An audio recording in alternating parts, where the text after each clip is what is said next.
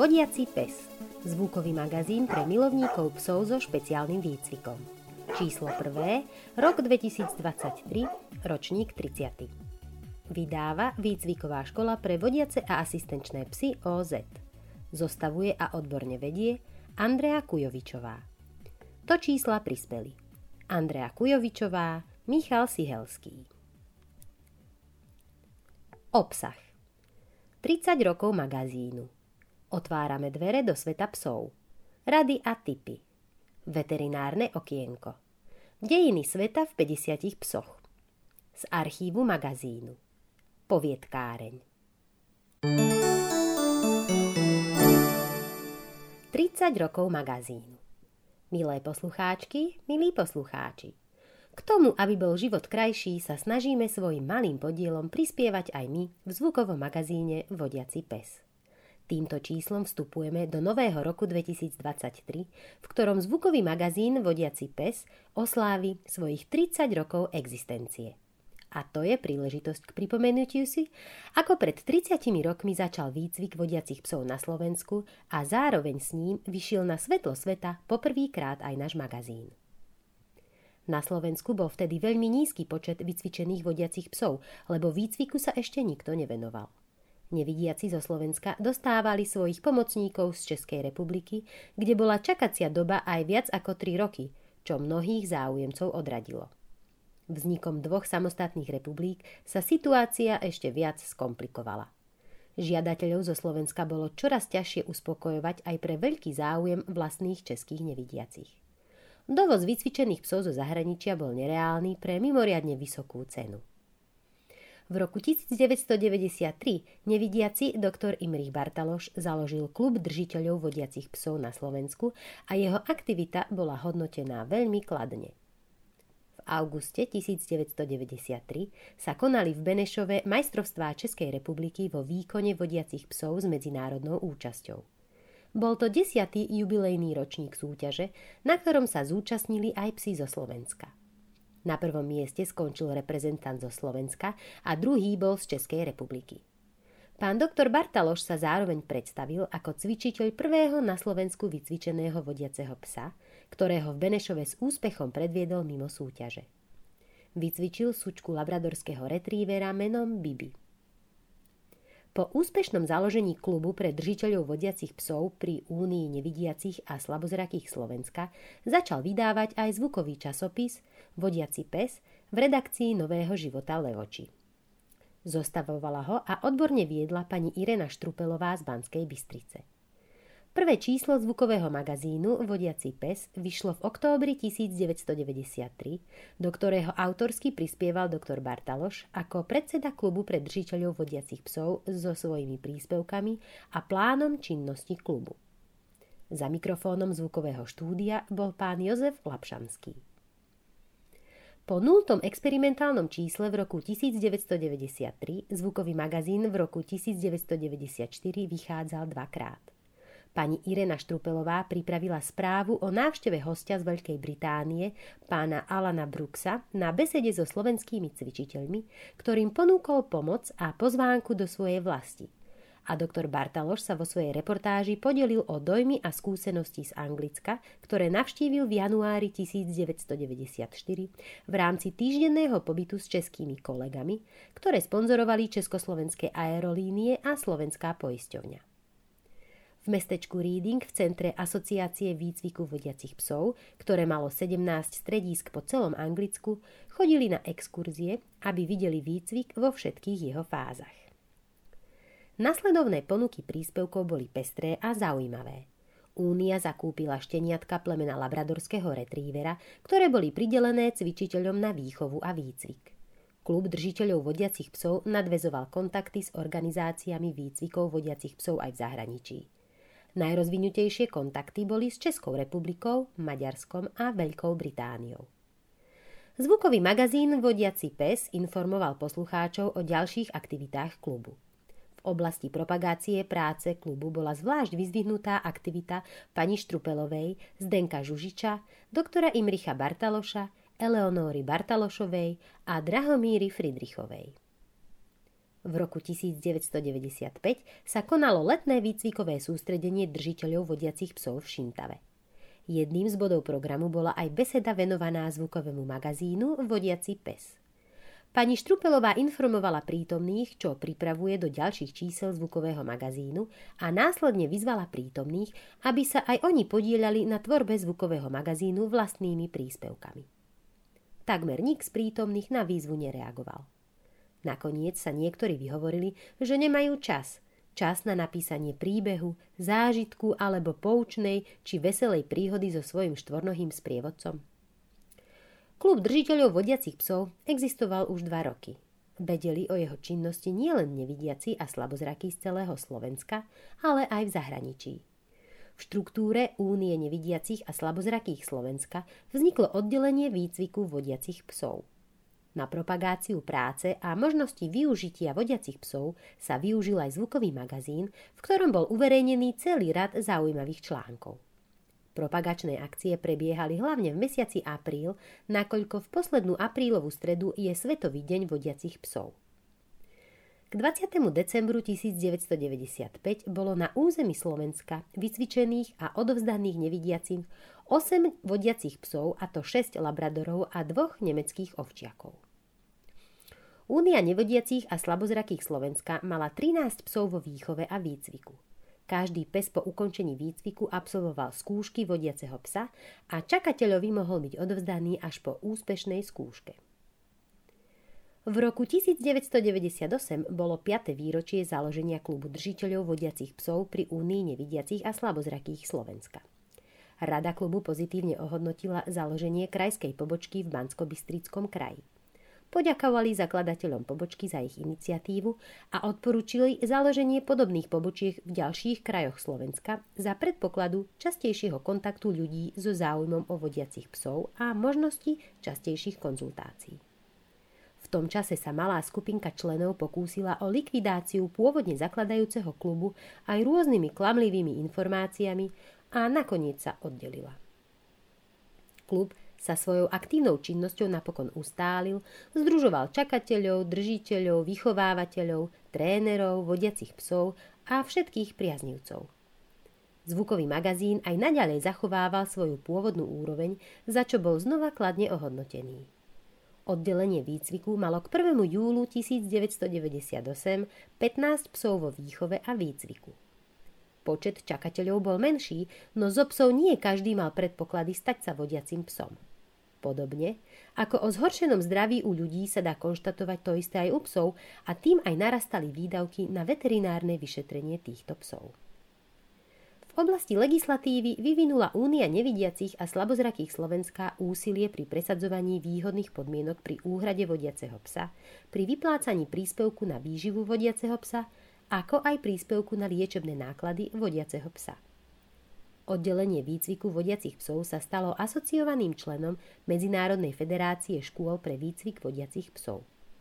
Rada klubu pracovala v zložení: doktora Imricha Bartaloša ako predsedu klubu, Miroslav Vári ako podpredseda, Irena Štrupelová ako tajomníčka. Dňa 9. októbra 1998 sa v sídle Únie nevidiacich a slabozrakých Slovenska v Bratislave na Sekulskej ulici konala tlačová beseda pri príležitosti 5. výročia začatia výcviku vodiacich psov na Slovensku, založenia klubu držiteľov vodiacich psov a zvukového magazínu Vodiaci pes. Na besede boli prítomní zástupcovia Ministerstva práce, sociálnych vecí a rodiny, Ministerstva školstva, tlače a rozhlasu. Za držiteľov vodiacich psov prehovoril pán Aldo Daxner z Brezna a cvičiteľka Iva Balážová predviedla prácu s vodiacim psom.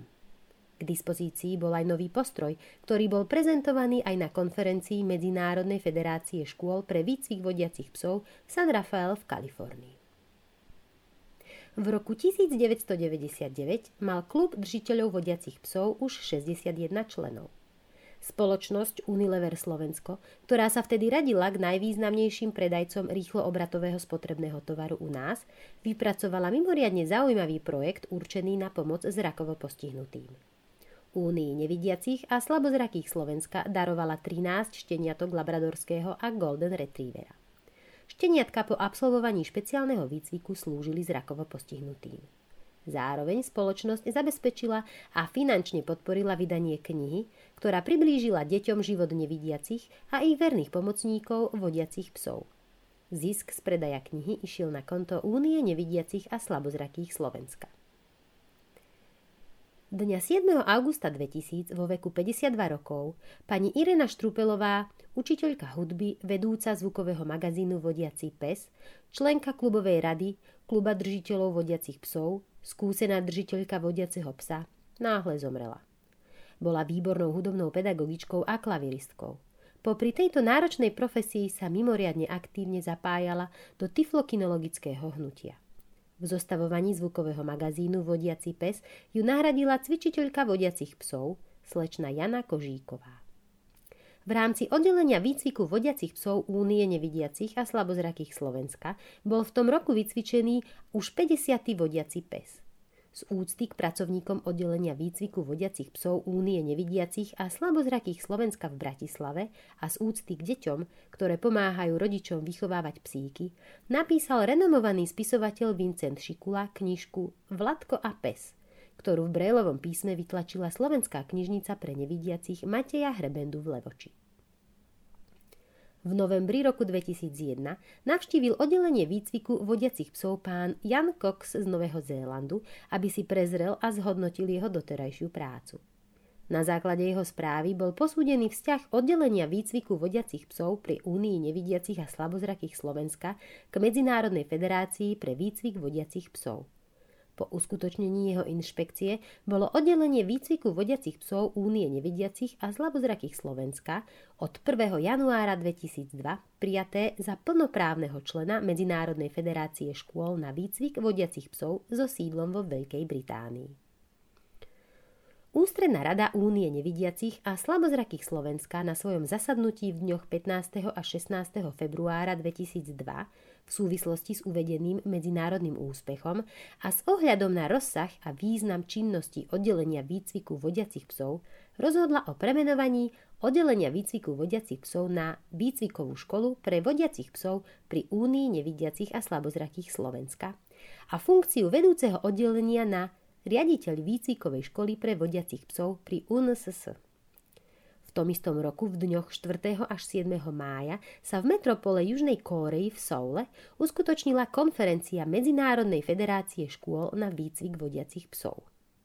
Zúčastnilo sa na nej viac ako 100 delegátov z 5 kontinentov. Výcvikovú školu pre vodiacich psov pri Únii nevidiacich a slabozrakých Slovenska prvýkrát ako plnoprávneho člena Medzinárodnej federácie zastupoval riaditeľ školy Imrich Bartaloš. V novembri 2003 mala škola vycvičených a odovzdaných klientom spolu už 74 vodiacich psov. Šteniatá nakupovala hlavne od chovateľov zo Slovenského retriever klubu, nie každé kúpené štenia sa však stalo vodiacim psom. Z výchovného programu škola musela vyraďovať šteniatá s vážnymi zdravotnými alebo povahovými anomáliami. Ministerstvo práce, sociálnych vecí a rodiny Slovenskej republiky poverilo výcvikovú školu pre vodiacich psov organizovaním školení žiadateľov o vodiaceho psa, vydávaním osvedčenia pre čakateľov o spôsobilosti používať vodiaceho psa, testovaním vodiacich psov v závere výcviku a vydávaním služobného preukazu vodiaceho psa pre nevidiacich. Mimoriadnu pomoc našej škole poskytla austrálska škola Guide Dogs Victoria, kde naša pracovníčka Ivana Balážová absolvovala ročnú stáž, na základe ktorej dosiahla medzinárodne uznávanú kvalifikáciu inštruktor vodiacich psov.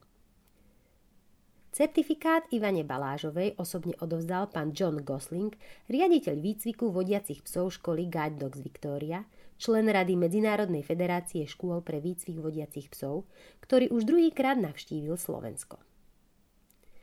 V roku 2004 bola poverená zostavovaním magazínu jeho nová redaktorka a vychovávateľka psov Magda Šarišská. Pravidelným a významným prispievateľom do magazínu sa od tohto roku stal aj čerstvý držiteľ vodiaceho psa Emil Samol z Prešova so svojimi mimoriadne obľúbenými príbehmi zo života Tosky. V tom istom roku sa vo švajčiarskom Lenku konala konferencia Medzinárodnej federácie škôl pre výcvik vodiacich psov. Zúčastnilo sa na nej 177 delegátov z 26 krajín sveta. Na tomto mieste sa podarilo Imrichovi Bartalošovi zjednať veľmi výhodnú kúpu chovnej suky od našej spriaznenej austrálskej školy Guide Dogs Victoria. Cena takéhoto psa by bola na naše pomery inak veľmi vysoká. John Gosling nám však zľavil z ceny, ktorá by bola žiadaná od inej organizácie. Výcviková škola pre vodiacich psov Únie nevidiacich a slabozrakých Slovenska dostala v roku 2005 svoje vlastné logo. Jeho autorom je akademický maliar Miroslav Cipár, ktorý vytvoril aj logo pre Úniu nevidiacich a slabozrakých Slovenska. Pre školu navrhol logo v tvare ľudského oka. Jeho vrchný obrys tvorí názov školy, na spodnom obrise je názov Únie. V strede oka je okrúhla zrenica. V jej vnútri je znázornená tvár človeka a psa z profilu, pričom oko ľudskej tváre je zároveň okom psa. Celá zrenica je nakreslená jedným ťahom pera. Na výročnej schôdzi klubu držiteľov vodiacich psov koncom tohto roku vedenie klubu odstúpilo a aj väčšina jeho členov z neho vystúpila. Na stretnutí cvičiteľov a vychovávateľov psov sa svojej funkcie riaditeľa výcvikovej školy vzdal dr. Imrich Bartaloš, ktorý bol vo funkcii od vzniku školy. Svoju agendu odovzdal novej riaditeľke školy Jarmile Virágovej. Rokom 2006 sa v rámci spolupráce s austrálskou školou doriešil prevoz vybranej chovnej sučky Brony z Austrálie. Už začiatkom roku 2007 sme si priviezli prvú chovnú sučku, zakladateľku špecializovaného chovu vodiacich psov u nás. Brony bola výsledkom vyše dvojročnej práce, ktorú začal Imrich Bartaloš v máji 2004 na konferencii vo Švajčiarsku. Potom, ako sme skontaktovali slovenský vysielajúce rádio v Austrálii, sa tam Eugénia Moknej, Andrej Bučko a Julius Hodu rozhodli podporiť nás a rozprúdili finančnú zbierku medzi austrálskymi Slovákmi. Naši rodáci, hoci už roky žijú mimo Slovenska, pochopili, že takto pomôžu všetkým zrakovo postihnutým Slovákom doma. Najvýraznejšími prispievateľmi boli pán Peter Klíma zo Slovenska a pán Beláni a pani Amsden z Austrálie.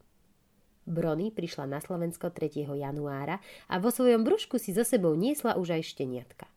Cesta bola pre ňu náročná, ale svojím spôsobom luxusná. Spoločnosť Austrian Airlines nám umožnila previesť Brony na palube lietadla. Bol to prvý vodiaci pes prevážaný na ich palube, preto vzbudila náležitý rozruch. Letušky sa každú chvíľu pýtali, či niečo nepotrebuje, a ľudia si ju fotili, aby im známi uverili, že bol v lietadle pes. Brony sa zapísala ako pravá dáma a až 20 hodín strávených vo vzduchu dokázala pokojne polihovať v lietadle. Na Slovensku sa najprv zabývala u Mariky Sabovej, ktorá nám ju opatrovala počas odchovu prvých šteniatok. V noci 28. januára sa narodili v krásnom počte 7 šteniatok, 5 psíkov a 2 sučky. Brony bola vynikajúca mama, pôrod zvládla bez problémov a o deti sa vzorne starala. Mená šteniatkám vybrali ľudia, ktorým sme za ne najviac vďační. Sučka Amsden podľa Betty Amsden, sučka Adel pomenovaná pánom Belánim, psík Amezo na počesť pána Petra Klímu a zvyšné psíky Ambit, Argon, Arkus a Aval boli pomenovaní našimi austrálskymi krajanmi. Vďaka pomoci Lions klubu Bratislava Presburg vzniklo v Jakubove v roku 2008 chovné centrum pre vodiacich psov. Brony tu v ďalších 3 vrhoch odrodila spolu ešte 17 šteniatok. Naplnila tak poslanie, pre ktoré k nám priletela až z ďalekej Austrálie. Založila prvý a doteraz stále jediný špecializovaný chov pre vodiacich psov na Slovensku. V roku 2009 disponovala škola už 2 chovnými sučkami. Cieľom vlastného účelového chovu je odovzdávať klientom ľahko ovládateľné psy, odvolateľné v každej situácii, so zdravými lakťovými aj bedrovými kĺbmi, ochotné bez problémov podriadiť sa vôli človeka a odviesť zodpovedne svoju prácu. V rámci medzinárodnej spolupráce pomohla naša výcviková škola aj nevidiacim na Malte a odovzdala im 2 takýchto vynikajúcich vodiacich psov. Od roku 2010 magazín Vodiaci pes postupne informoval svojich poslucháčov aj o projektoch, ktoré výcviková škola pre vodiace psy postupne realizovala. Projekt Nevidím, ale na Slovensku sa nestratím. Jeho cieľom bolo preveriť u nevidiacich osvojené zručnosti v neznámom prostredí. projekt Vychovávatelia šteniatok, ktorý získal cenu Bratislavskí dobrovoľníci roka 2010. Projekt Adopcia, získavanie adoptívnych rodičov na virtuálnu adopciu šteniatka, projekt Informovanosť o právach a postavení vodiaceho psa a projekt Ústretová verejná doprava. A ďalšie. Od augusta 2012 sa vedenia redakcie magazínu Vodiaci pes ujala Soňa Jančovičová, ktorá už v tom čase mala s výchovou šteniatok niekoľko kusové skúsenosti. 13. decembra toho istého roku sa naša výcviková škola pre vodiacich psov Únie nevidiacich a slabozrakých Slovenska pretransformovala do samostatného právneho subjektu. Občianske združenie Výcviková škola pre vodiace a asistenčné psy. Do funkcie riaditeľky školy bola správnou radou menovaná Jarmila Virágová a predsedníčkou správnej rady sa stala Andrea Kujovičová. Pán Imrich Bartaloš sa stal čestným členom valného zhromaždenia. Od roku 2014 prevzala pod svoje krídla Výcviková škola pre vodiace a asistenčné psy aj vydávanie nášho magazínu Vodiaci pes. Zo zvukovej nahrávky pravidelne počúvate mimoriadne obľúbený hlas patriaci Ivici Just. Až v roku 2017 som sa vám ako nová redaktorka magazínu, dlhoročná majiteľka psov s pozitívnymi aj veľmi poučnými skúsenosťami s nimi, predstavila ja. V detstve mi psi nahrádzali súrodenca a od istého veku som odkázaná pozerať sa na svet prostredníctvom psích očí aj ja sama. Budem veľmi rada, ak sa mi aj za pomoci vašich príspevkov podarí naplňať pôvodný zámer pána Imricha Bartaloša, pre ktorý založil pred 30 rokmi náš magazín. Ako vidíte, od roku 1993 prešla naša výcviková škola veľkým vývojom a samozrejme paralelne s ním sa formoval aj náš magazín. Cieľovú skupinu poslucháčov sme rozšírili aj o poslucháčov, držiteľov všetkých kategórií psov so špeciálnym výcvikom. Okrem tejto problematiky sme postupne otvárali dvere do sveta psov so všeobecnými informáciami, počnúc základmi etológie až po najnovšie poznatky. Magazín Vodiaci pes sa stal prirodzene aj akousi kronikou výcvikovej školy pre vodiace a asistenčné psy. Obom teda zo srdca želám veľa úspechov v práci, aby spoločne oslávili aj ďalšie okrúhle narodeniny. Ďakujeme za pozornosť, ktorú venujete nášmu magazínu. Andrea Kujovičová.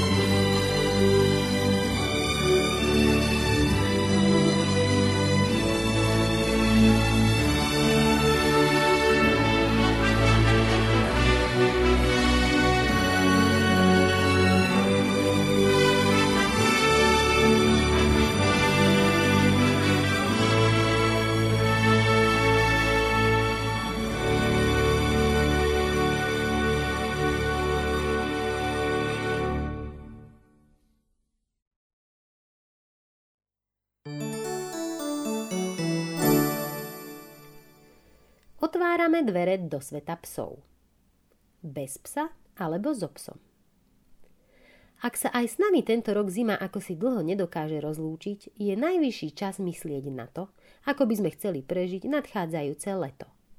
Túžime po zaslúženom odpočinku a chceli by sme odcestovať niekam na dovolenku? Ale čo so psom? Pláž, hory alebo kultúra? Keď príde obdobie dovoleniek, stojí väčšina majiteľov domácich miláčikov pred zásadným rozhodnutím. Čo s milovaným štvornohým členom rodiny? Zobrať ho na dovolenku so sebou, alebo ho radšej zveriť do starostlivosti opatrovateľov alebo personálu v psom hoteli? Predstavíme vám niekoľko možností a ukážeme vám, na čo si dať pri plánovaní pozor. Dôvody pre dovolenku bez psa. Dovolenka bez psa? Pre mnohých majiteľov domácich miláčikov je to nepredstaviteľné. Ale niekedy je naozaj lepšie nechať psa doma. Dlhá, namáhavá cesta, prísne podmienky vstupu do určitých krajín, riziko infekcie, extrémne klimatické podmienky alebo zákaz psov v hoteli sú časté dôvody, prečo so sebou psa na dovolenku radšej nebrať. Aj predstavy o trávení dovolenky sa nie vždy zhodujú s potrebami vášho štvornohého spoločníka. Ak plánujete stráviť celú dovolenku pri hotelovom bazéne, na zjazdovke alebo návštevou múzeí a kostolov, mali by ste svojho miláčika radšej nechať doma. Cestovanie so starými a chorými psami si tiež veľmi dobre rozmyslíte. Nebojte sa, nie ste žiadni zlí páni, ak odídete na dovolenku bez svojho štvornohého člena rodiny. Naopak, takéto rozhodnutie býva väčšinou rozumné. Vo vyššie uvedených prípadoch je umiestnenie psa u priateľov, rodiny či v psom hoteli najlepšou voľbou. Dôležité je ale všetko plánovať včas. Okrem kúpenia cestovného sprievodcu, výberu cieľovej destinácie a zábavného programu by ste sa mali tiež zaoberať výberom vhodného stráženia pre vášho psa. Ak bude váš štvornohý miláčik v dobrých rukách, budete si môcť vychutnať zaslúžený odpočinok plnými dúškami. Kam so psom? K priateľom, opatrovateľovi alebo do psieho hotela? Ideálne samozrejme je, ak psa môžete zveriť niekomu z rodiny alebo priateľom, ktorí psa dobre poznajú a váš miláčik si u nich bude môcť užívať všetko to, na čo je zvyknutý. Maznanie, prechádzky a tak ďalej. A vy sa nemusíte obávať, že by sa pes po takomto wellness pobyte u priateľov zvlčil. Psi majú vynikajúcu pamäť a tak aj po dlhom odlúčení vás budú považovať za vodcu svorky a budú vás poslúchať. Predpokladom je samozrejme dôsledná a jemná výchova. Ak máte doma tvrdohlavého, dominantného alebo úzkostlivého štvornožca, mali by ste jeho umiestnenie u priateľov starostlivo zvážiť. Ak nemajú žiadne skúsenosti s chovom a výchovou psov, môže sa takýto pobyt premeniť na peklo pre obe strany. Pohovorte si s priateľmi otvorene a nezamlčte negatívne vlastnosti vášho miláčika. Dôkladne im vysvetlite, čo pes potrebuje a nechajte im možnosť odmietnúť, ak sa na to necítia. Ubytovanie v psom hoteli alebo u opatrovateľa psov. Ak nemáte priateľov alebo príbuzných, ktorí by sa o psa počas vašej dovolenky postarali, zarezervujte si včas ubytovanie v psom hoteli alebo u opatrovateľa psov. Adresy nájdete na internete, v niektorých veterinárnych ordináciách alebo v psích škôlkach. Veľmi cenné sú referencie ostatných majiteľov psov. Opatrovatelia alebo psí hotel si môžete tiež vyhľadať sami. Napokon, každý pes je iný. Zatiaľ, čo niektorý preferuje veľkú svorku, pre iného predstavuje spoločnosť mnohých psov stres. Medzi opatrovateľmi psov môžu byť samozrejme veľké rozdiely. Pokým jeden sa stará o štvornohých zverencov s láskou, starostlivosťou a dostatočnými znalosťami, pre iného takáto práca predstavuje len zárobok. Dá zvieraťu krmivo a občas mu dopraje výbeh, bez toho, aby psa nejakým spôsobom zabavil alebo sa s ním zahral. Checklisty pre psích opatrovateľov a hotely.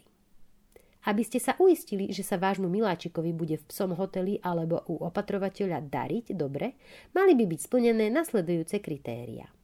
Tip: overte si ich najlepšie pri neohlásenej návšteve. Tak získate autentický dojem. Opatrovateľ je na prvý pohľad sympatický a páči sa aj vášmu psovi. Dozviete sa, kto sa bude o vášho psa starať a koľko ďalších zvierat bude mať v danú dobu na starosti. Mal by mať na starosti súčasne maximálne 5 zvierat. Čím menej, tým lepšie. Upozornenie.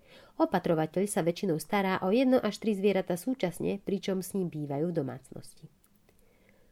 Opatrovateľ má dostatočné skúsenosti s chovom a výchovou psov a môže vám to pri vašej návšteve dokázať. Personál v hoteli vlastní osvedčenie o absolvovaní príslušných školení, seminárov a skúšok. Upozornenie. Opatrovateľ nemusí nutne takéto dôkazy predložiť. Napriek tomu sa spýtajte, aké má skúsenosti so starostlivosťou o psy a či zdieľa vaše názory na chov a výchovu. Priestory, kde bude pes pobývať, by mali byť svetlé, príjemné a čisté. To platí pre psie hotely aj domácnosť opatrovateľa. Vonku aj vo vnútri je dostatok priestoru pre daný počet. K dispozícii je lúka s voľným výbehom, tienené miesta v lete a útulné miesto pre odpočinok vo vnútri domu. Psi sú ubytované v skupinkách alebo po jednom. Sám by mal byť pes ubytovaný len v prípade, že sa jedná o neznášanlivého jedinca. Zvieratá majú pravidelný pohyb, minimálne 2 až 3 hodiny denne podľa plemena a dostatok aktivít. Krmivo by ste mali priniesť vlastné, na ktoré je pes zvyknutý. Pes má neustále k dispozícii dostatok čerstvej pitnej vody.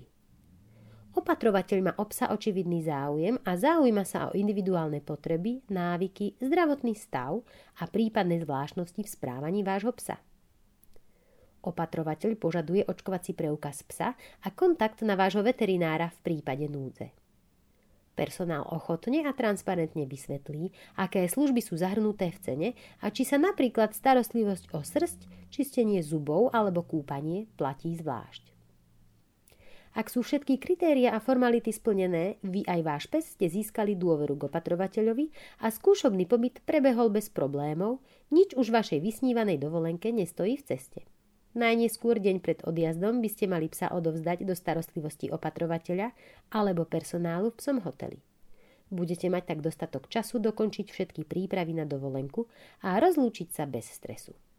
Rozlúčenie so psom by malo byť krátke a bez citových výlevov. Ak máte zlé svedomie a pri lúčení sa neubránite slzám, prenesú sa negatívne pocity aj na vášho psa. Mali by ste si byť istí, že bude o vášho miláčika dobre postarané a tento pocit istoty dodať aj vášmu psovi. Tešte sa na dovolenku a na opätovné stretnutie s vašim štvornohým miláčikom. Môžete si byť istí, že pes bolesť z odlúčenia rýchlo prekoná. Ostatné psi mu v tom pomôžu. Okrem obľúbeného krmiva môžete psíkovi dať deku, na ktorú je zvyknutý, alebo obľúbenú hračku, aby ste mu odlúčenie uľahčili. Ak si neviete odlúčenie od vášho psa predstaviť a chcete ho vziať na dovolenku so sebou, potom musíte všetko dobre naplánovať.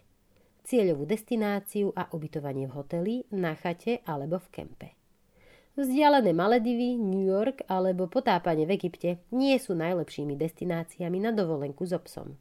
Aj pri kratších cestách by ste mali, ak je to možné, ušetriť psa cestovania lietadlom. Psi s hmotnosťou viac ako 5 kg musia cestovať v prepravke v nákladovom priestore, malé psi môžu zostať na palube lietadla v prepravke umiestnenej pod sedadlom. Vždy ale záleží na pravidlách danej leteckej spoločnosti. Určite si viete predstaviť, že hlasné zvuky lietadla, zatvorená prepravka a absencia dôverne známeho hlasu pána alebo pani môžu u psa vyvolať stres a úzkostné stavy. Vyvarovať by ste sa mali tiež dlhého cestovania autom a státia v kolónach, pričom musí pes sedieť v batožinovom priestore, kde nemá dostatok pohybu a nemôže vykonávať potrebu. Ak cestujete autom, trasu starostlivo naplánujte, robte časté prestávky a prípadne aj prenocujte. Rozhodujúcou na dovolenku, ktorá bude príjemná a pohodová pre vás aj vášho štvornohého miláčika, je cieľová destinácia, ktorá bude zodpovedať jeho potrebám. Nájsť takéto miesto nie je vždy ľahké. Zatiaľ, čo vy snívate o slniečku a ležaní pri bazéne s koktejlom v ruke, pes bude šťastný skôr v lese alebo pri jazere, kde bude mať dostatok čerstvého vzduchu, tienených miest a pohybu. Ľudia, ktorí radi trávia dovolenku aktívne v prírode, jazdia na bicykli a milujú dlhé prechádzky na pláži, to budú mať oveľa jednoduchšie. Horské túry sú vhodné skôr pre aktívne psy, ktoré potrebujú dostatok pohybu. Psi, ktoré milujú vodu, si prídu na svoje na pláži. V cestovných sprievodcoch alebo na internete nájdete veľa tipov na cestovanie a výlety s vašim štvornohým spoločníkom. Hotel, chata alebo kemp. Tipy na vhodné ubytovanie. Našli ste vhodnú destináciu, ktorá zodpovedá vašim predstavám aj potrebám vášho psa? Gratulujeme! Prvý krok máte za sebou. Teraz je potrebné nájsť vhodné ubytovanie. Hotel, chata alebo kemp. Ubytovanie psov tu musí byť vyslovene povolené. Aby ste sa nedočkali nepríjemných prekvapení, informujte sa vopred, radšej viackrát, či môžete vziať psa naozaj so sebou. Pozor! Niektorí prevádzkari hotelov, chát a kempov často povoľujú pobyt psa na základe veľkosti a plemena psa. Ak je pobyt psov povolený, overte si, či je na mieste dostatočný priestor na výbeh a pohyb psa. Hotelová izba na 6. poschodí bez balkónu nie je najlepšie riešenie. Lepšou voľbou je chata so záhradou alebo príbytok v prízemí s výbehom pred dvermi.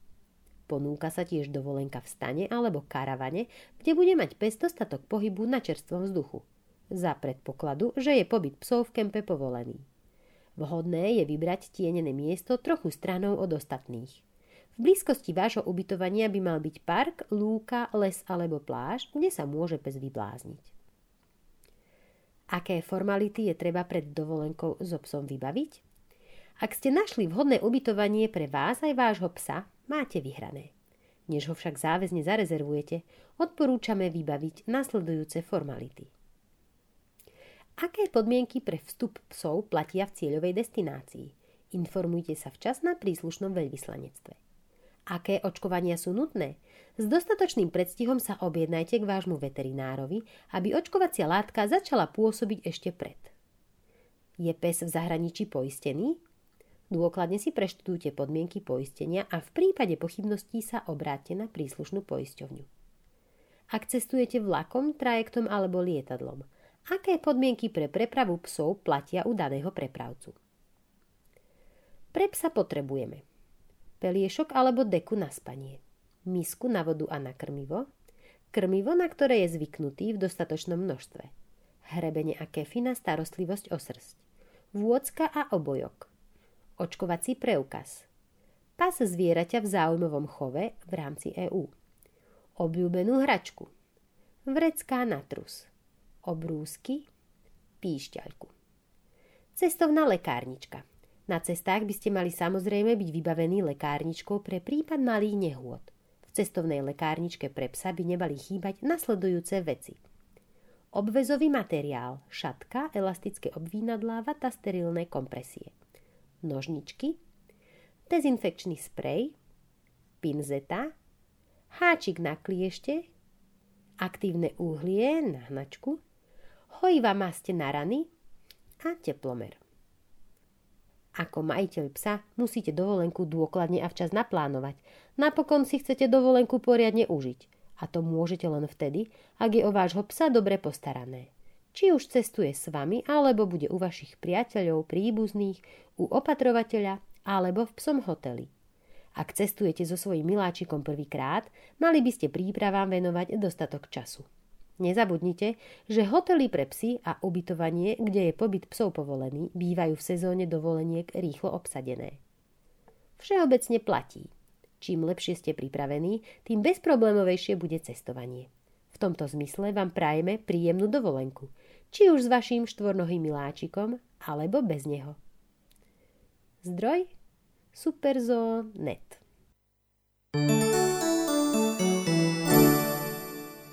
Rady a tipy. Vážené poslucháčky, vážení poslucháči a priaznivci nášho magazínu.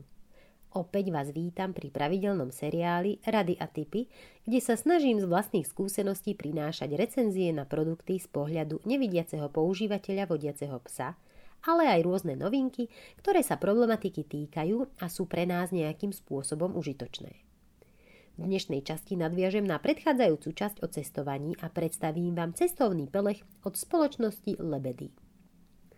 Môj vodiaci pes Izzy mal určitú dobu zdravotné problémy, kvôli ktorým sme nemohli cestovať. Keď sa z toho dostal, tak aj vzhľadom na jeho vek som začal uvažovať o cestovnom pelechu. Najprv to bola len myšlienka, lebo som vôbec nevedel, či niečo také existuje. Na pelech som mal niekoľko kritérií, podľa ktorých som aj vyberal. Mal to byť pelech, teda nie len nejaká tenká deka. no zároveň nejakým spôsobom skladací a v rámci možností vzhľadom na veľkosť psa aj skladný a ľahko prenosný. Na cestách prenášam batožinu hlavne v ruksakoch a nie vždy sa hodí dávať deku alebo nebodaj pelech do ruksaku. Preto som hľadal možnosti, aby takýto cestovný pelech mal viacero možností prenášania, napríklad aj spôsobom, že si ho pripnem o alebo na batoh. Myslel som si, že niečo také na trhu ani neexistuje, čo by vyhovovalo mojim požiadavkám, prípadne to nebude bežne dostupné. Našťastie stačilo lepšie hľadať a podarilo sa. Keď som začal viac pátrať na internete, narazil som na pár cestovných pelechov vo viacerých variantoch vyhotovenia. Napokon som dostal tip na cestovný pelech, ktorý ma zaujal svojim prevedením a funkčnosťou. Ide o cestovný pelech od slovenskej spoločnosti Lebedy. Zaujal ma popis na ich webovej stránke, že ho vyrábajú na Slovensku a snažia sa aj o udržateľnosť, teda ponúkajú aj servis pelechov. Podľa popisu pelechu na stránke som usúdil, že ide o zaujímavú a transparentnú spoločnosť. Okrem iného v popisoch pelechov uvádzajú aj jeho kompletné zloženie, teda presne z čoho v akom pomere je vyrobený. Teda napríklad, ako keby ste čítali zloženie kvalitnej potravy pre vášho psa. Tiež ma presvedčilo, že s funkčnosťou pelechu šli ešte ďalej a okrem mojich kritérií mysleli aj na to, ako pelech na cestách používať, ale pri prenášaní neušpiniť seba či svoje veci. Okrem toho pelech môže nahradiť aj malú príručnú tašku, keďže má dve zipsovacie vrecká, do ktorých si môžeme dať nejaké nevyhnutnosti alebo psie potreby. Na prenášanie pelechu v ruke slúži malý popruh a väčší dĺžkovo nastaviteľný popruh slúži k noseniu na ramene. Popis ma síce zaujal, ale tým, že nevidím na ilustračnej fotografie, nemal som úplnú predstavu, ako presne pelech vyzerá a či bude vhodný pre nás oboch.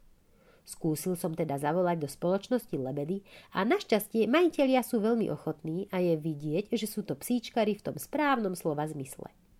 Úplne mi opísali, ako pelech vyzerá aj s prirovnaniami, aby som si ho vedel presne predstaviť.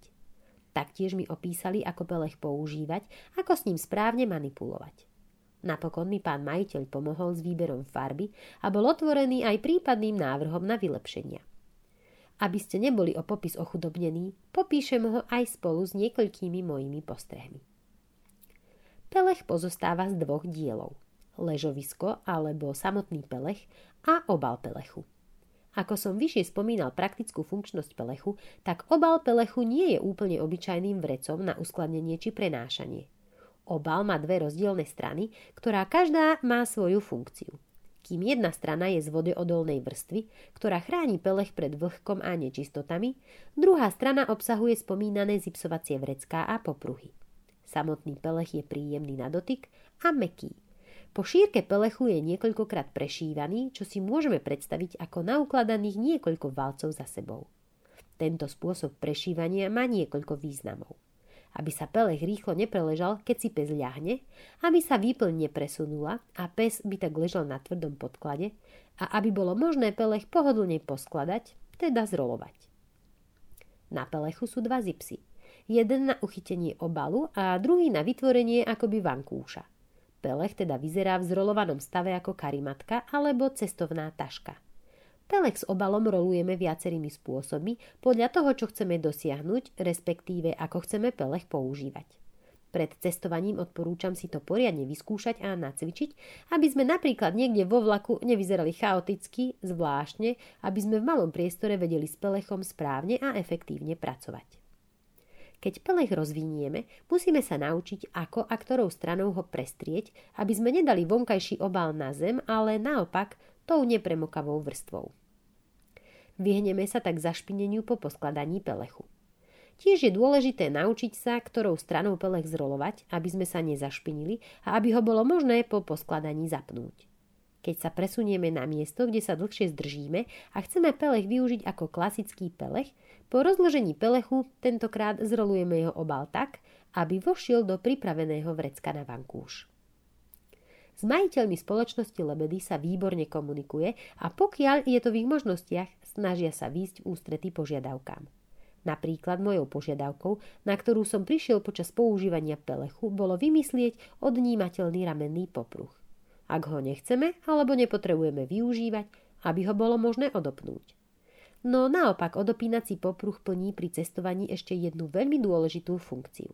Konkrétne, ak si pelek chcete pripnúť o batoh, ktorý nemá praktické odopínacie popruhy, vyriešite to práve týmto odopínacím popruhom na pelechu. Ja osobne pelech využívam viacerými spôsobmi. Samozrejme pri cestovaní a hlavne počas dlhej cesty vlakom, kde izimu pelech prestriem, aby mal rovnako ako ja pohodlie počas cesty. Určite vďaka pelechu zvládol cestu výborne.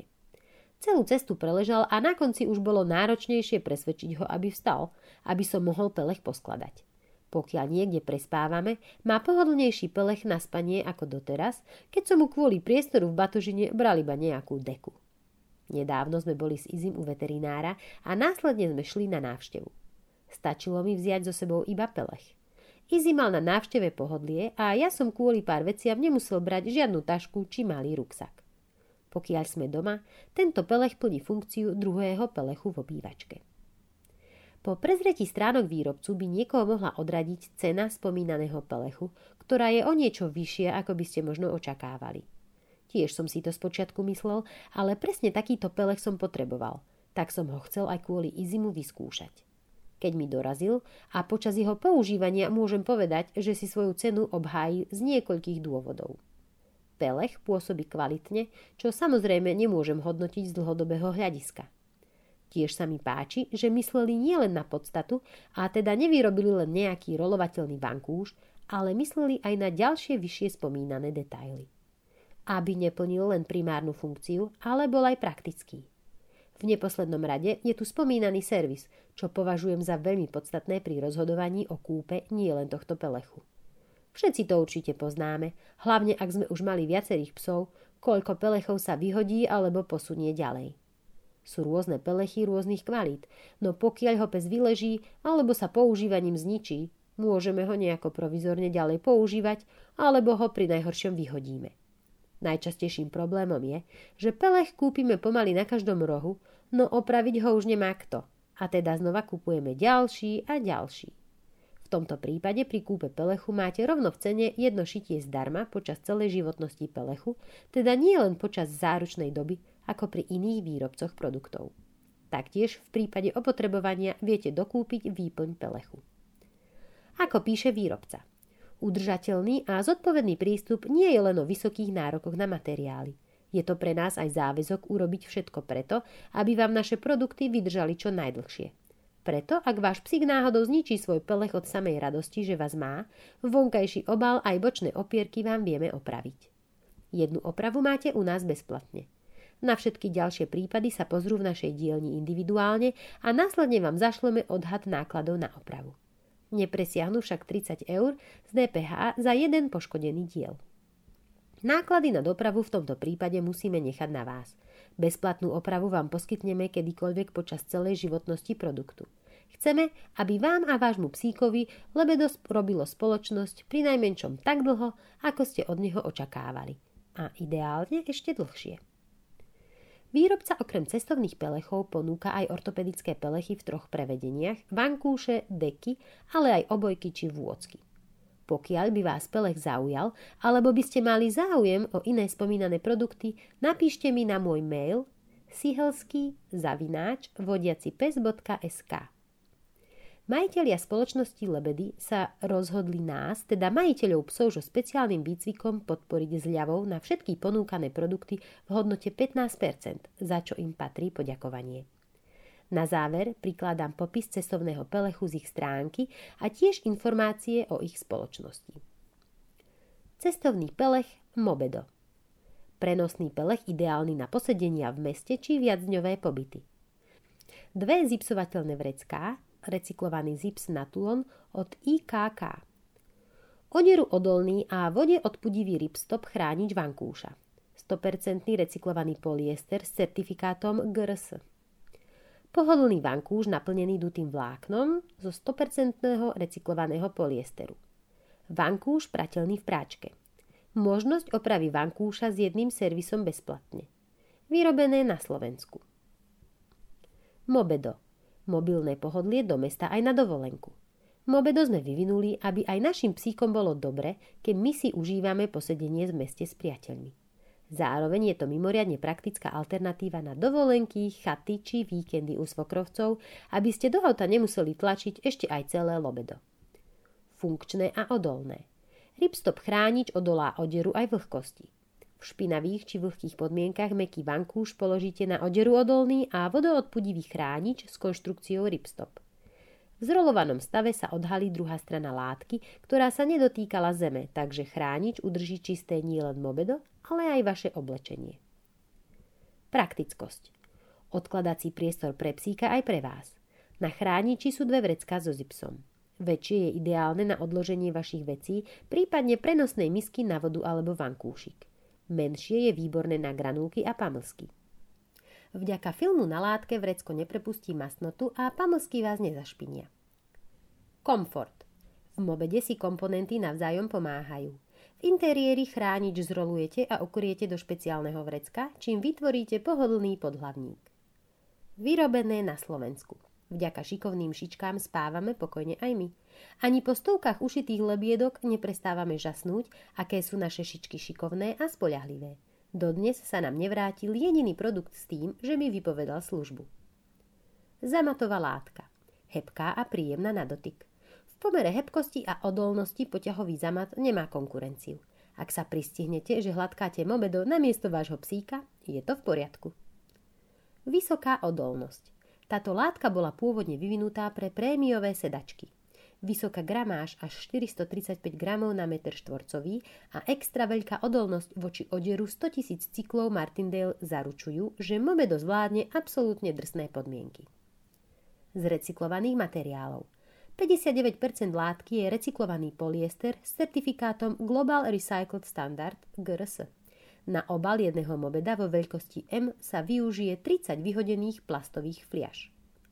Údržba. Ľahké čistenie je pre nás vždy prioritou. Vodoodpudivá látka by v práčke stratila svoju funkčnosť. Mobedo preto môžete rozdeliť na dve časti. Vankúš je vďaka tomu stále prateľný v práčke, zatiaľ čo čierny chránič ľahko očistíte od nečistôt pod prúdom vody. Ohľad na prírodu. Vytvorili sme skutočne udržateľný produkt bez kompromisov. Čierny chránič je 100% recyklovaný polyester s certifikátom GRS. Zamatová látka je 59% recyklovaný polyester s certifikátom GRS a 41% polyester. Výplň je duté vlákno zo 100% recyklovaného polyestera, ekopolyfil. Zips je recyklovaný model na tulon od špičkového výrobcu IKK. Popruh na zavesenie cez rameno je ekonil, 100% regenerovaný nylon z vylovených rybárskych sietí. Mobedo vám v prípade potreby zašijeme a jeden servis máte u nás bezplatne. O spoločnosti Lebedy. Asi dôverne poznáte to puto, aké si so svojím štvornohým priateľom dokážeme my ľudia vytvoriť. Tešíme sa, keď ich vidíme spokojných a šťastných, no keď niečo nie je v poriadku, trápime sa spolu s nimi. Najmä, ak nevieme prísť na to, v čom je problém. Podobne sme sa cítili aj my, keď k nám prišiel Eddie ako ustráchaný útulkáč na jeseň 2020. Našťastie sa u nás rýchlo osmelil, no dlho sme mu nevedeli nájsť pelech, na ktorom by dokázal pokojne prespať aspoň jednu celú noc. Netrvalo dlho, kým sme sa rozhodli, že jeho bezsenné noci vyriešime my sami a vyrobíme jemu a všetkým ostatným spánkuchtivým psíkom to najlepšie kráľovstvo, aké sa len bude dať. Mesiace bádania, skúšania a vymýšľania priniesli v apríli 2021 prvý prototyp, ktorý sme nevedeli nazvať inak ako lebedo. Vďaka nekonečnej trpezlivosti našich partnerov vzniklo ešte 8 ďalších, kým sme boli konečne pripravení povedať, že sme vyrobili pelech, aký sme si predstavovali. 26. júla 2022 sa nám prevrátil život na ruby. Náš najdrahší kamarát Eddie nás náhle opustil. Spočiatku sme boli presvedčení, že z lebedy ďalej nedokážeme pokračovať. Celý nápad vznikol vďaka Edimu a našu energiu sme do toho vložili najmä pre ňoho. Potom sme si ale uvedomili niečo, z čoho nám ešte aj teraz navrie hrča v hrdle. Lebedy sme nezaložili my pre Eddieho. To on založil lebedy pre nás. Prišiel nám do života, aby nám dal odvahu odísť z práce, zmeniť naše životné smerovanie a splniť si tak náš sen. Nepokračovať by znamenalo zahodiť to, čo nám tento výnimočný psík priniesol. Zároveň sme si spomenuli na to, čo máme od prvého dňa napísané na našej stránke. Vymyslené z lásky k jednému psíkovi. Vyrobené pre všetky. V každom lebede je kus Edyho a je to jeho odkaz tomuto svetu. Sme vďační, že cez lebedy si môžeme každý deň Edyho pripomenúť. Budeme to robiť ako vždy. S láskou a najlepšie, ako to vieme. Veľmi si ceníme, že ste na tejto ceste spolu s nami. Andy, Zuzka, a z dúhového lebeda Edy. Cesta lebedy. Lebedy sme oficiálne spustili v decembri 2021. Vo februári 2022 získala značka Lebedy ochrannú známku na pôde celej Európskej únie. V júli 2022 získala Útulňa patent od Úradu Európskej únie pre duševné vlastníctvo, ktorý potvrdil jedinečnosť jej dizajnu. Je to zrejme náš najdôležitejší milník, nakoľko zaručuje, že Útulňa bude navždy len jedna.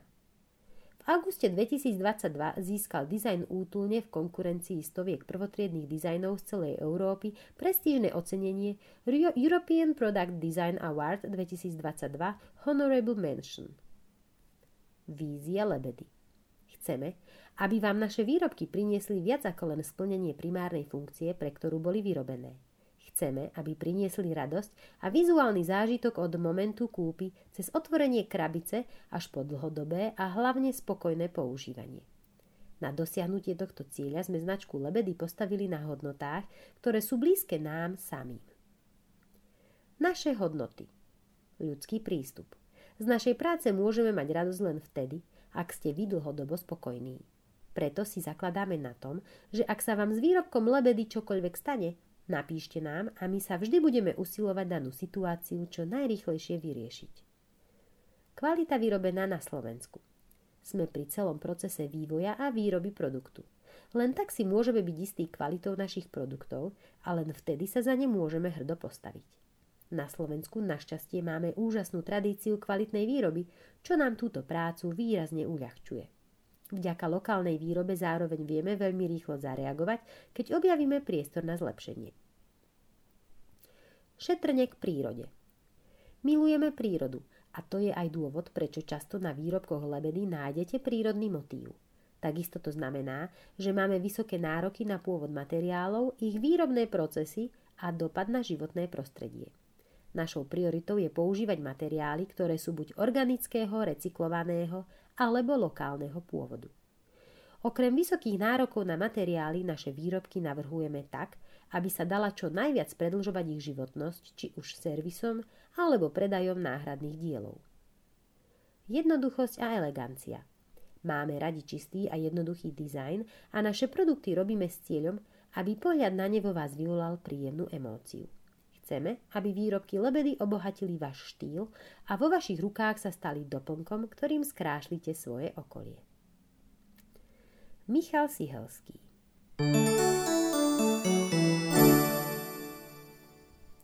Veterinárne okienko. Ochorenie prostaty u psa. Ochorenie prostaty u psov nie je žiadnou vzácnosťou. Našťastie sa stále rozširujú možnosti liečby. Pri rozhovoroch s majiteľmi na tému pes alebo sučka, bývajú zmieňované falošné gravidity, háranie, možnosť zápalu maternice a chorôb mliečnych žliaz. Stretávam sa s názormi, že pes je lepší, nakoľko nič z toho jeho majiteľ riešiť nemusí. Keď však ale začnem hovoriť, čo môže postihnúť pohlavný aparát psa, po niekoľkých minútach sú už jazyčky váh vyrovnané. Na prvom mieste vždy v tomto prípade uvádzam ochorenie prostaty, ktorá je u psov, samcov celkom častá. Dobrou správou je, že úspešnosť liečby je omnoho vyššia než voľakedy. Prostata je malá žľaza nachádzajúca sa v oblasti krčku močového mechúra. Močová trubica, ktorou odchádza moč z močového mechúra, v krátkom úseku prostatou priamo prechádza. Účelom tejto žľazy je produkcia tekutiny spermatu, zaisťujúcich optimálne podmienky pre prežívanie behom transportu spermií pri pohlavnom akte. Väčšina chorôb prostaty je jej zväčšenie. Vzhľadom k tomu, že močová trubica je v podstate na svojej menšej časti priamo súčasťou prostaty, zväčšenie žľazy trubicu stláča a močenie môže byť problematické a nepríjemné. Úplná obštrukcia močovej trubice sa u problémov s prostatou vyskytne zriedka. Postihnutý pes ale strávi vymočením dlhšiu dobu a často produkuje len tenký prúd moču. Pokiaľ je prostata naozaj veľká, hrubé črevo umiestnené tesne nad ňou môže byť tiež komprimované, čo spôsobuje problémy s vyprázdňovaním stolice. Psi so zväčšenou prostatou majú často v anamnéze problémové močenie. Niektorí psi môžu mať krv v moči.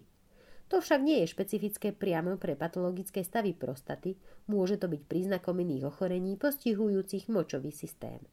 V tomto prípade môže byť nápovedou pre ochorenie prostaty čerstvá krv, objavujúca sa pred alebo po močení. Pokiaľ je prostata bolestivá v dôsledku chorobného procesu, môžu postihnutí psi vykazovať tiež známky bolesti brucha, krývanie alebo neochotu k pohybu. Môžu sa objaviť aj tráviace problémy, ako je zvracanie alebo hnačka. Ochorenie prostaty je tiež častou príčinou zhoršenia plodnosti psích samcov. Variabilita možných klinických príznakov je pomerne široká. Najbežnejším ochorením postihujúcim prostatu psa je benigná hyperplázia prostaty, BHP. Toto ochorenie je charakteristické zväčšením prostaty. Jeho príčinou je nadprodukcia a pôsobenie samčieho hormónu testosterónu. Podľa publikovaných štúdií ňou trpí 80% psov starších ako 5 rokov. Ochorenie sa nevyhýba ani mladším psom, pokiaľ sú vystavení častému kontaktu s háravými sukami. Napríklad psi z chovných staníc, psi na sídliskách a v aglomeráciách s častejšou populáciou psov. S benignou hyperpláziou prostaty môže súvisieť tiež rozvoj prostatických císt, čo sú dutiny naplnené tekutinou alebo krvou. Takto zmenená prostata je náchylná k rozvoju infekcií a môže sa v nej rozvinúť bakteriálny zápal prostaty. Baktérie môžu vstúpiť a infikovať prostatu cestou nahor močovou trubicou alebo sa môžu dostať močovodom z obličiek alebo močového mechúra. Nástup klinických príznakov môže byť veľmi prudký a priebeh závažný až ohrozujúci život. Prostatický absces je chronickou formou bakteriálnej infekcie, pri ktorej sú baktérie zachytené v jednom mieste tkaniva prostaty a vytvoria uzavreté miesto infekcie známej ako absces. Prostatické abscesy môžu byť náročné na liečbu, nakoľko nie všetky antibiotiká do miesta abscesu prenikajú. Nádory prostaty sa u psov vyskytujú pomerne vzácne. Môžu byť spojené s patologickými stavmi na varlatách. Na prvom mieste je vždy rektálne vyšetrenie, pri ktorom veterinárny lekár pohmatom zistí, či je prostata zväčšená. Pokiaľ je prostata reálne ohmatateľná, je dôležité posúdiť jej tvar, veľkosť a symetriu. Ďalším krokom je rentgenologické, prípadne ultrasonografické vyšetrenie, ktoré umožní lepšie zhodnotiť a odlíšiť jednotlivé patologické stavy prostatickej tkaniny. Štandardnou súčasťou diagnostiky ochorenia prostaty býva vyšetrenie krvi, krvného obrazu k odhaleniu zápalových parametrov a vyšetrenie moču. Okrem ultrasonografického vyšetrenia je preto stanovenie tzv. Špecifické psie esterázy jedným z testov, ktorý by optimálne mal byť súčasťou bežných pravidelných preventívnych prehliadok psích seniorov. Vhodná metóda liečby závisí na tom, ktorý z patologických procesov sa u konkrétneho psa v prostate odohráva. Pretože benigná hyperplázia prostaty súvisí s vplyvom pohlavného hormónu testosterónu na jej tkanivo, je často riešená kastráciou. Zaujímavým faktom je, že kastrovanie psov môže mať podľa výsledkov klinických štúdií vyššiu pravdepodobnosť výskytov nádorov prostaty. Ak nie je chirurgický zákrok pre psa vhodným riešením, má veterinárny lekár možnosť zvoliť konzervatívnu liečbu. Modernou metodou riešenia benignej hyperplázie prostaty je tiež týždňová liečba účinnou látkou osateronacetát v tabletkovej forme. Pri nej dochádza k blokácii vplyvu testosterónu na prostatu a tá je uvedená do upokojeného stavu. Podávanie osateronacetátu je možné 2-krát ročne. Stav prostatického tkaniva je vhodné priebežne kontrolovať. Pri rozvinutých zhubných procesoch prostaty už následná kastrácia riešením nie je. Ich prognóza je často nepriaznivá a liečba je väčšinou v podávaní analgetík. Ďalšie metódy ako chirurgické odstránenie prostaty alebo chemoterapia patria do rúk špecialistov, ktorí môžu zhodnotiť prínos pre konkrétneho psieho pacienta. Zdroj: MVDR M. Rídlová, veterinárna ordinácia. Dejiny sveta v 50 psoch. Argo, verný pes z Odysei. Prvý mŕtvý pes západnej literatúry, Grécko, 750 pred našim letopočtom. Ilias a Odysea sú dva najstaršie exempláre západnej literatúry, spísané niekedy okolo 8. storočia pred našim letopočtom. O autorovi sa však neprestáva debatovať. Niektorí vzdelanci veria, že ide čisto o prácu Homéra, iní zase, že ide o kolektívne dielo mnohých spoluautorov. Nech už je pravda akákoľvek, Homér tento príbeh nerozprával ako prvý. Legendy o Odiseovi a Trojskej vojne sa odovzdávali ústnou formou celej generácie predtým, než Homer priložil pero na papier. Alebo brko na papírus. Alebo dláto na tabuľku. Nech to napísal akokoľvek. Vy viete, ako to myslím. Iliada sa odohráva počas Trojskej vojny, 10-ročného obliehania mesta Tróje, ktoré môže a nemusí byť vymyslené. Ale podľa toho, čo ma naučil Hollywood, v ňom nikto nechodil odetý adekvátne k vojnovému stavu. Za to tu boli všetci fit a riadne naolejovaní. Ako hovorí legenda, Trojská vojna vypukla potom, čo trojský princ Paris uniesol manželku kráľa Menelá.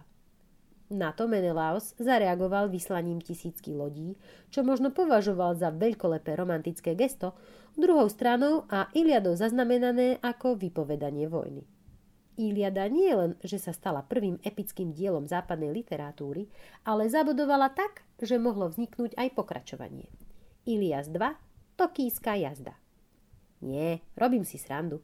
Takto sa to rozhodne nevolalo, ale už v 8. storočí pred Kristom hral svoj dopyt úlohu, takže Homér čoskoro prišiel s Odiseou. Sekvelom, ktorý sa do histórie zapísal ako jeden z tých podarenejších, hneď vedľa Impérium vracia úder a príbehu hračiek 2. Odysea sa úzko zameriava na jednu z vedľajších postav Iliady, Odysea, ithackého kráľa, a dokumentuje jeho spletitú cestu domov. Podľa Odysei mu to zabralo celých 10 rokov napriek skutočnosti, že to vôbec nemal tak ďaleko. Lenže návrat mu neustále komplikovalo všetko možné od kyklopov po morské nymfy. Keď sa Odysseus konečne dostane domov, zistia, že ho všetci považujú za mŕtvého. Ako by tiež nie, keď mu trvalo tak sakramensky dlho úraziť, čo, 2 bloky? Jeho palác bol vyplienený a na jeho manželku Penelopu, ktorá napriek všetkému stále čaká na jeho návrat, si robí záľusk v podstate každý, kto ide okolo. Aby sa dostal späť do svojho paláca a mohol sa znovu ujať trónu, musí sa Odysseus prestrojiť za žobráka. A tu vstupuje na scénu pes. Pred svojím odchodom mal Odysseus psa menom Argo. Podľa toho poznáte, že ide o fikciu. Po prvé, nevzal svojho psa so sebou a po druhé, keď sa vráti po 20 rokoch, jeho pes nejakým zázrakom stále žije. Ale ja to chápem. Je to literárny nástroj, ktorý má zahrať na naše vnútorné city. Keď sa Odysseus blíži k domovu, nájde Arga, kedysi rýchleho a štíhleho loveckého psa, ležať opusteného na hromade kravského hnoja s kožuchom plným blh a vší. Na rozdiel od všetkých ostatných, Argos Odysea okamžite spozná, napriek prevleku, a zavrtí chvostom. Lenže Odysseus k nemu nemôže len tak prísť, pretože by odhalil svoju totožnosť. Musí teda prejsť do paláca okolo Arga bez virálneho videa hodného znovu stretnutia po toľkých rokoch čakania. Srdce mi z toho puká. Ale nebojte sa, bude horšie. Argos, ktorý konečne uvidel svojho pána, alebo možno šialený, alebo možno zo skutočnosti, že ho ignoroval, robí ďalší dramatický krok a umiera. Je tak prvým z dlhého radu emócií žmýkajúcich psích úmrtí v západnej literatúre. Musím povedať, že ma dostáva jedno každé z nich. Ilias aj Odysea sa čítajú dodnes a má to svoj dobrý dôvod. Hoci sa stále diskutuje o tom, či k Trojskej vojne vôbec došlo, príliš na tom nezáleží. Vieme, že sa jedna vojna odohrala okolo mesta, ktoré bolo najskôr zvané Trója a bolo zničené, ale či už bolo vymyslené alebo nie, stalo sa určujúcim okamihom gréckej kultúrnej identity, pretože sa vtedy prvýkrát zjednotili grécke kráľovstvá.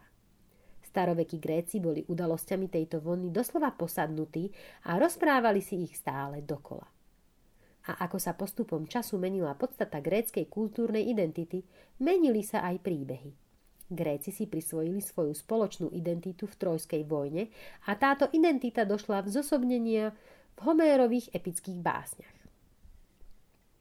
Žiadne dielo neprináša väčší pohľad do životov starovekých Grékov ako Iliada. a žiadny pes nepreukázal takú vernosť ako malý starý Argo. Pár štekov navyše. Výraz psí deň vymysleli Gréci. Označovali tak dni, v ktorých Sirius, psia hviezda, vychádzal ešte pred slnkom, čo sa stávalo na konci júla. Tieto dni patrili k najteplejším v roku.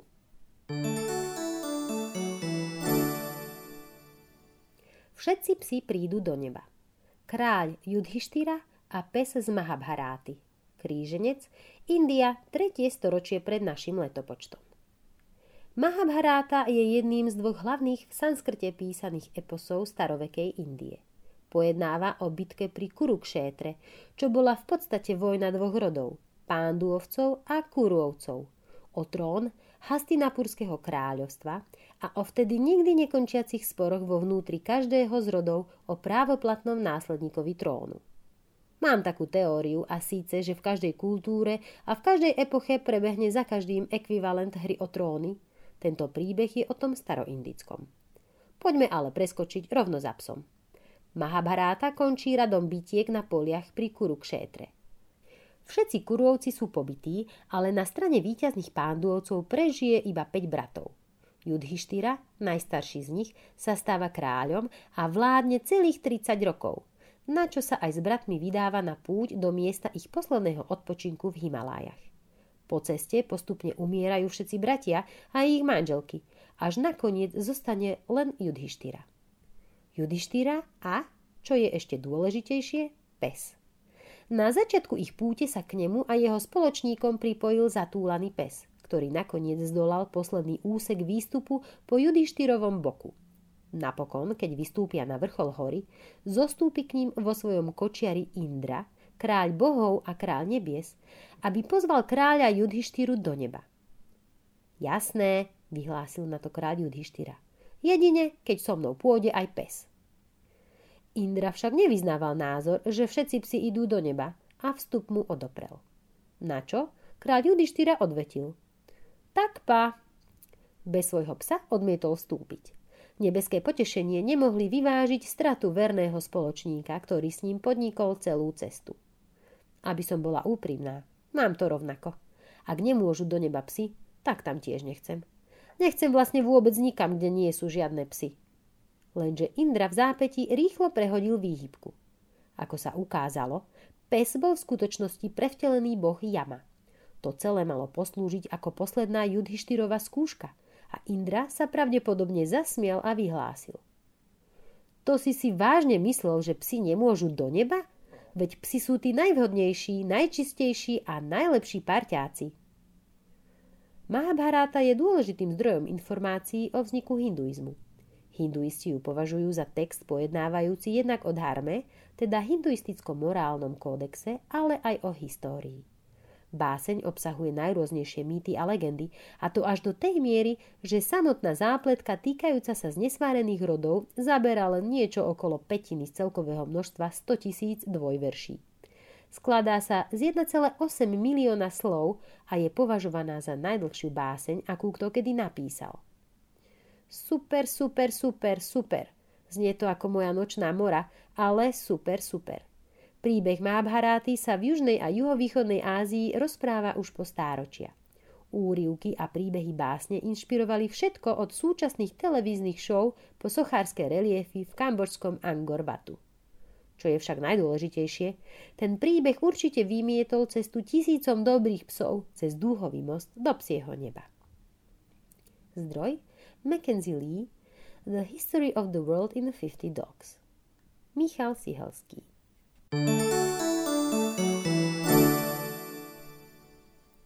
Z archívu magazínu.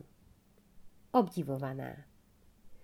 Je krásny deň a tak sa vyberám do bratislavských ulíc. Na korze sa vždy čosi deje. Sledujem davy ľudí a cítim na sebe pohľady obdivu. Ľudia sa za mnou obzerajú a usmievajú sa a skoro nikto neprejde okolo mňa bez toho, že by nepoznamenal, aká som krásna. Viacerí to nevydržia a nestačí im len pohľad na mňa a slova chvály, ale sa aj pristavia a prihovárajú sa mi. Ty si aká krásnučka, moja zlatá, a ja by som chcel mať takéto krásne stvorenie. Naozaj mám byť na čo hrdá. Som krásna blondínka s tmavými očami, nožtek mám ako gombičku a to sa všetkým veľmi páči. Až vyrastiem, nájdem si životného partnera a budem mu pomáhať, ako najlepšie budem vedieť. Nedovolím, aby vbehol pod auto, narazil do stĺpa alebo spadol do priekopy rozkopaného chodníka. Budem jeho nerozlučnou spoločníčkou a pri mne znovu získa zmysel života, získa pocit istoty a sebavedomia. Mám krásne poslanie na tejto zemi. Keď vyrastiem, stane sa zo mňa vodiací psík pre nevidiacich. Zatiaľ som šteniatko labradorského retrívera a volám sa Aira. Keď budem mať rok, pôjdem na 6-mesačný výcvik a po absolvovaní skúšok mi pridelia životného partnera, ktorý ma už netrpezlivo očakáva. Každý rok poslednú aprílovú stredu oslávime spolu Svetový deň vodiacich psov, pretože Medzinárodná federácia škôl pre výcvik vodiacich psov vo Veľkej Británii v roku 1995 rozhodla, že tento deň bude Svetovým dňom vodiacich psov, aby si ľudia na celom svete pripomenuli, akú veľkú pomoc vodiaci pes poskytuje nevidiacemu. Soňa Macejáková.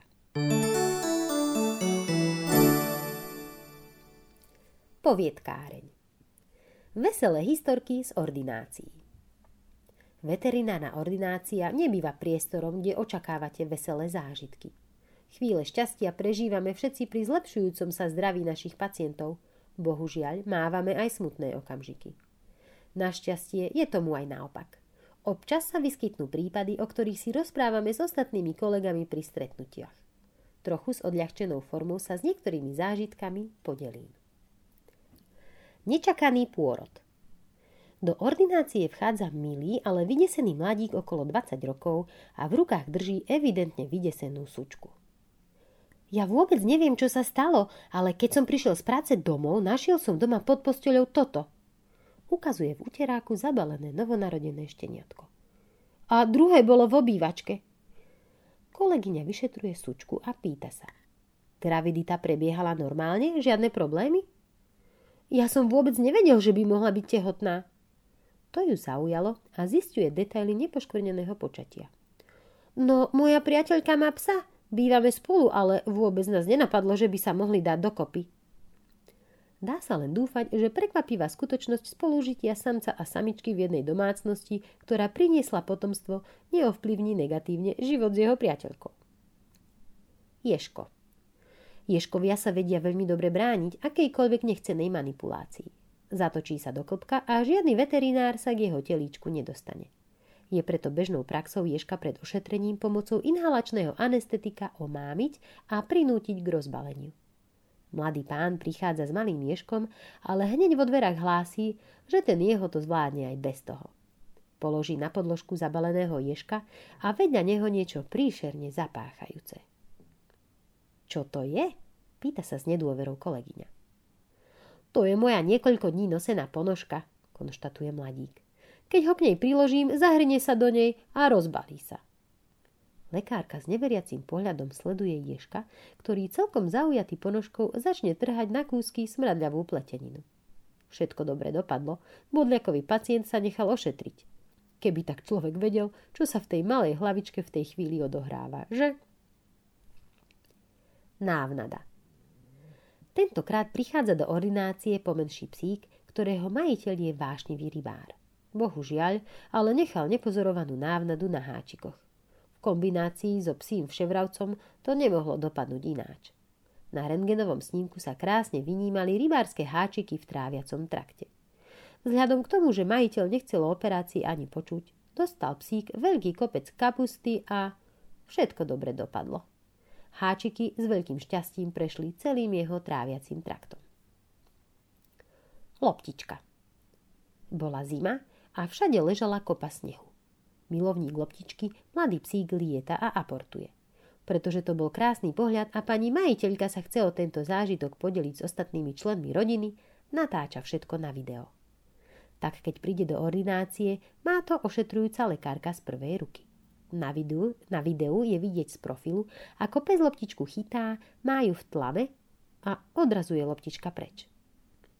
Všetko sme prehľadali, aj keď tam bolo snehu až po kolená, ale loptičku sme nenašli. Museli ju zhltnúť. a tak so psíkom na stole sa zapína ultrasonograf. Lekárka hľadá a hľadá a nikde nič, po loptičke ani stopy. Ale pani majiteľka si je istá. Navyše, na videu to tak skutočne vyzerá, že psík loptičku prehltol. Dohodnú sa, že psíka nechajú zvracať. Pes na zemi uprostred ordinácie začína vracať a v kruhu okolo všetci s napätím očakávajú loptičku. Ešte pár minút a na zemi ležia dámske krajkové tangáče. Pani majiteľka vytreští oči, personál ordinácie sa po sebe s úsmevom pozerá. Ježišmária, nebojte sa, boli čisté, on ich kradne zo sušiaku.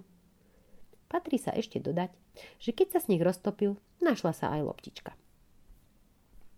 Čípok. Problematicky vyprázdňujúcim psím pacientom sa niekedy pomáhalo zavádzaním glycerínových čípkov. Jeden taký malý psík prichádza na kontrolu druhý deň po zápche. Milujúca majiteľka nevyzerá spokojná. Pani doktorka, tie lieky vôbec nepomohli. Stále nekaká. Po vyšetrení sa lekárka usilovne snaží zistiť príčinu neúspechu. A ten čípok ste mu dali večer, tak ako sme sa dohodli? Áno, dali, ale vôbec mu nechutil. Sme mu ho strčiť až do krku. Občas k nedorozumeniu príde aj u veterinára. Húbka nariad. Nádherná argentínska doga prichádza do ordinácie, lebo zožrala húbku nariad. V tej dobe sa používal k vyvolaniu zvracania peroxid vodíka zriedený s vodou. Dostať tento roztok do psa bývalo dosť náročné. Zriedime, natiahneme do veľkej striekačky a sestrička sa chystá k boju. Pes labušničky stiahne do seba prvú striekačku a dožaduje sa ďalšej. Aj cez naozaj slušnú dávku odpornej zmesi, ale pes nevracia a tak nakoniec skončí na operačnom stole, kde je mu z tráviaceho traktu húbka odstránená. Pes dostane golier.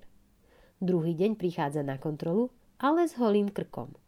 Majiteľ je celý zničený a hovorí: Nebudete tomu veriť, ale v noci si strhol ten golier a zožral ho.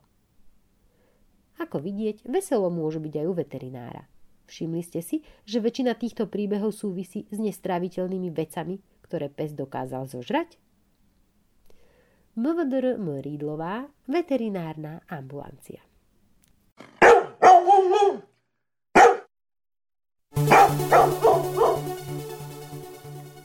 Milé poslucháčky, milí poslucháči, milí priatelia. Počúvali ste prvé tohtoročné číslo zvukového magazínu Vodiaci pes. Vydanie tohto čísla zvukového magazínu Vodiaci pes finančne podporilo Ministerstvo práce, sociálnych vecí a rodiny. Do počutia!